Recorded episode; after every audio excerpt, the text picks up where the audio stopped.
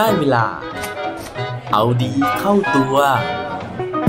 วงใจบ้างไหมครับสวัสดีครับ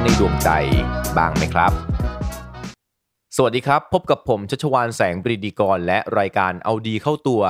รายการที่จะคอยมาหมั่นเติมวิตามินดีดีด้วยเรื่องราวแล้วก็แรงบันดาลใจเพื่อเพิ่มพลังและภูมิต้านทานในการใช้ชีวิตให้กับพวกเราในทุกๆวันช่วงสัปดาห์ที่ผ่านมานะฮะเป็นสัปดาห์ที่มีข่าวนะครับมีกระแสเกี่ยวกับน้องหมาสี่ขามากมายเลยนะฮะเริ่มตั้งแต่กระแสแฮชแท็กนะครับใน Twitter ที่พูดถึงเรื่องกระเทยตีหมานะครับแล้วก็วันถัดมาเนี่ยก็กลายเป็นข่าวที่คลึกโครมในสื่อต่างๆเต็มไปหมดเลยนะฮะหรือว่าจะเป็นแฮชแท็กต่อมานะครับที่มีชื่อว่าเตี้ยมอชอนะครับซึ่งเป็นเรื่องราวของสุนัขนะครับที่อยู่ที่มหาวิทยาลัยเชียงใหม่แล้วก็ผูกพันกับนักศึกษาจนกระทั่งมีเพจนะครับที่ชื่อว่าเตี้ยมอชอขึ้นมาเลยทีเดียวเหตุก็มีอยู่ว่าสุนัขตัวนี้นะฮะอยู่ๆก็หายจากมหาวิทยาลัยไปนะครับแล้วก็ปรากฏว่าสุดท้ายเนี่ยพบว่าเสียชีวิตนะฮะเนื่องจากโดนรถเฉี่ยวชนนะครับซึ่งนั่นนะฮะถือเป็นเรื่องเศร้าอีกเรื่องนึงนะครับของกลุ่มคนที่รักสุนัขและกระแสสุดท้ายที่เกิดขึ้นในสัปดาห์ที่ผ่านมานะฮะนั่นก็คือเกษตรมข.นะครับกับข่าวลือนะฮะที่มีคนอ้างถึงนะครับว่าที่มหาวิทยาลัยที่คณะนี้นะฮะมีการกินเนื้อสุนัขนะครับมีการเอาเนื้อสุนัขเนี่ยมาให้รุ่นน้องกินในกิจกรรมรับน้องบางกระแสบอกว่าเขากินกันมาเป็นสิบปีแล้วนะฮะเจอเรื่องราวข่าวแบบนี้ที่เกี่ยวกับสุนัขเข้าไปเยอะๆนะฮะกลุ่มคนที่รักสัตว์นะครับรักสุนัขเนี่ยถึงกับบอกว่าทำใจไม่ได้เลยจริงๆนะฮะในสัปดาห์ที่ผ่านมาวันนี้ก็เลยอยากจะมาชวนคุยกันถึงเรื่องราวของสุนัขหรือว่าสัตว์เลี้ยงนะครับว่าเอ๊ะทำไมนะฮะเราถึงรู้สึกผูกพันนะครับรู้สึกรักนะครับแล้วก็เอาสุนัขเนี่ยมาเป็นสัตว์เลี้ยงได้นะฮะในขณะที่บนโลกนี้เนี่ยมีสัตว์ต่างๆมากมายเต็มไปหมดเลยซึ่งเขาบอกว่าจริงๆแล้วนะฮะสุนัขเนี่ยกลายมาเป็นสัตว์เลี้ยงของมนุษย์เราเนี่ยตั้งแต่เมื่อ สี่หมื่น ปีที่แล้วนะครับโดยเริ่มจากการที่สุนัขเนี่ยปกตินะครับเขาเป็นสัตว์ป่านะฮะแต่ว่าที่กลายมาเป็นสัตว์เลี้ยงได้เนื่องจากว่ามันเป็นเรื่องของวิวัฒนาการนะฮะมันเป็นเรื่องของทฤษฎีกฎของการเอาตัวรอดเพราะเขาบอกว่าสุนัขเนี่ยมันมีบางตัวนะครับที่เริ่มมาขออาหารเริ่มมาหาอาหารจากแหล่งที่มนุษย์อยู่อาศัยเพราะว่าเวลามนุษย์อยู่อาศัยรวมกันนะฮะมันก็จะมีเศษอาหารเหลือเป็นจำนวนมากนะครับทีนี้สุนัขที่มันเข้ามาหาอาหารบริเวณดังกล่าวครับมันก็มีโอกาสที่จะรอดชีวิตมากกว่าสุนัขที่มันไปหากินเองเพราะฉะนั้นพอมันเริ่มเรียนรู้ฮะว่าตรงไหนที่มีมนุษย์อยู่มันจะมีของกินนะฮะมันก็เริ่มเข้ามาเริ่มเข้ามาจนสุดท้ายเนี่ยจากเจเนอเรชันสู่เจเนอเรชันนะฮะจากรุ่นหนึ่งสู่อีกรุ่นหนึ่งสุนัขมันก็เริ่มปรับตัวแล้วก็กลายมาเป็นสัตว์เลี้ยงของมนุษย์ในที่สุด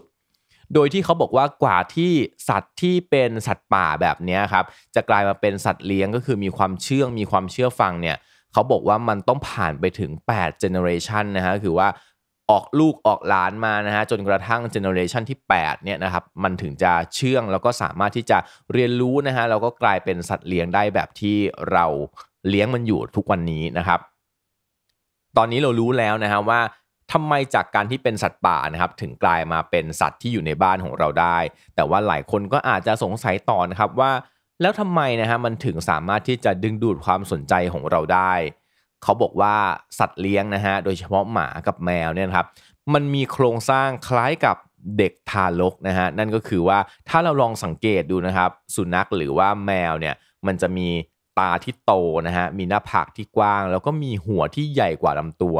ซึ่งโครงสร้างแบบนี้นะครับเป็นโครงสร้างของเด็กทารกเลยและเรามักจะให้ความเอ็นดูนะฮะมักจะให้ความใส่ใจทนุถนอมกับเด็กทารกมีนักวิจัยชาวญี่ปุ่นนะฮะที่ชื่อว่าฮิโรชิ นิโตโนะนะฮะเขาได้มีการทดสอบว่าระหว่างที่ผู้เข้าร่วมการทดสอบเนี่ยทำกิจกรรมในการที่เอาแหนบนะครับแหนบที่ดึงขนเนี่ยนะฮะมาคีบตุ๊กตุ่นตุ๊กตาตัวเล็กๆครับเพื่อไปวางนะอีกจุดหนึ่งระหว่างนั้นเนี่ยมีสองกลุ่มนะฮะกลุ่มนึงเนี่ยเขาให้ดูภาพที่เป็นภาพสุนัขเอาไว้ด้วยนะครับผลปรากฏว่าคนที่กำลังคีบนะฮะแล้วเห็นภาพสุนัขเนี่ยนะครับเขาจะมีความตั้งใจมีความระมัดระวังมากกว่า อีกกลุ่มหนึ่งที่ไม่ได้ดูภาพอะไรเลยซึ่งผลจากการวิจัยนะฮะเขาก็สรุปว่านั่นเป็นเพราะว่าเวลาที่เขาดูรูปภาพสุนัขหรือว่าลูกสุนัขเนี่ยนะครับมันมีความรู้สึกว่าเขาจะต้องเพิ่มความระมัดระวังมากขึ้นนะฮะในการที่จะดูแลสิ่งเหล่านี้นะครับซึ่งเป็นผลมาจากความรู้สึกที่รูปสุนัขหรือว่ารูปเด็กทารกนั้นเนี่ยสะท้อนกลับมาแล้วก็มีผลต่อจิตใจหรือว่าสมองของเขานะครับอีกคนนึงนะฮะที่ชื่อว่าลอรีพาเลลนะครับคนนี้ก็เป็นนักวิจัยเหมือนกันนะครับแต่ว่าอยู่ที่สหรัฐอเมริกาเขาก็ได้ไปวิจัยการทำงานของสมองนะฮะโดยการที่ไปสแกน เอ็ม อาร์ ไอ ผู้เข้าร่วมการทดสอบสิบสี่คนนะครับเวลาที่มีปฏิสัมพันธ์กับเด็กทารกนะฮะแล้วก็เวลาที่มีปฏิสัมพันธ์กับสุนัขนะครับผลปรากฏว่าการทำงานของสมองนะฮะมันเกิดกิจกรรมในส่วนเดียวกันก็คือบริเวณสมองส่วนกลางนั่นเท่ากับว่าการที่เราอยู่ใกล้ชิดกับสุนัขนะครับเหมือนกับการที่เราเนี่ยได้เล่นกับเด็กทารกเลย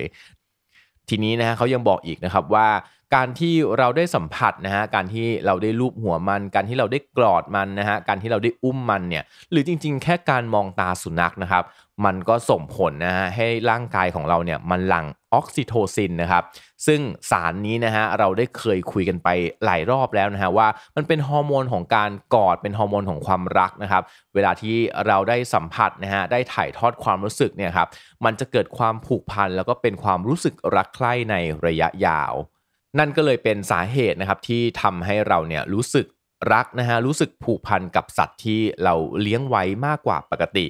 ทีนี้มันมีเรื่องที่น่าสนใจอีกเรื่องนึงนะฮะที่เขาบอกว่าเวลาที่เราจ้องตาสุนัขนะฮะมันก็จะเกิดความรู้สึกที่อ่ะเอ็นดูนะครับเขาบอกว่าจริงๆแล้วเนี่ยสุนัขเองนะฮะมันก็มีวิวัฒนาการของมันเหมือนกันนะฮะจาก สี่หมื่น กว่าปีที่มันอยู่กับเรามานะฮะเขาบอกว่าสุนัขเนี่ยมันมีวิวัฒนาการในการที่จะทำคิ้วของมันเนี่ยให้เป็นคิ้วที่น่าสงสารนะฮะคือเราสังเกตว่าเวลามันจะขออะไรหรือว่าเวลาเราดุอะไรมันนะครับมันจะทำคิ้วตกนะฮะซึ่งสิ่งนี้ครับเขาบอกว่ามันไม่ได้มีมาตั้งแต่แรกนะฮะแต่ว่าสุนัขเนี่ยมันเรียนรู้แล้วก็วิวัฒนาการในการที่จะอยู่ร่วมกันกับมนุษย์แล้วมันก็ค้นพบนะฮะว่าถ้ามันทำคิ้วแบบนี้นะครับมันจะได้รับความเอ็นดูมากเป็นพิเศษ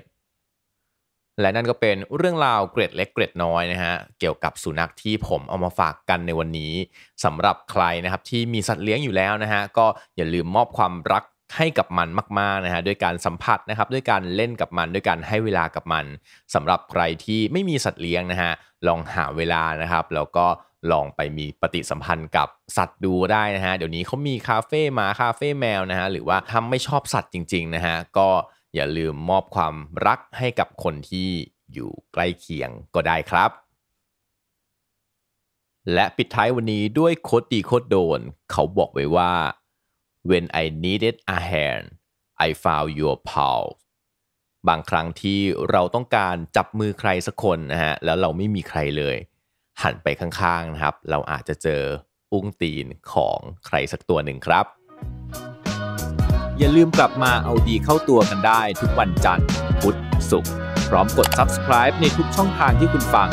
รวมถึงกดไลค์กดแชร์เพื่อแบ่งปันเรื่องราวดีๆให้กับเพื่อนๆของคุณผ่านทุกช่องทางโซเชียลมีเดียสุดท้ายนี้ขอให้วันนี้เป็นวันดีๆของพวกเราทุกคนสวัสดีครับ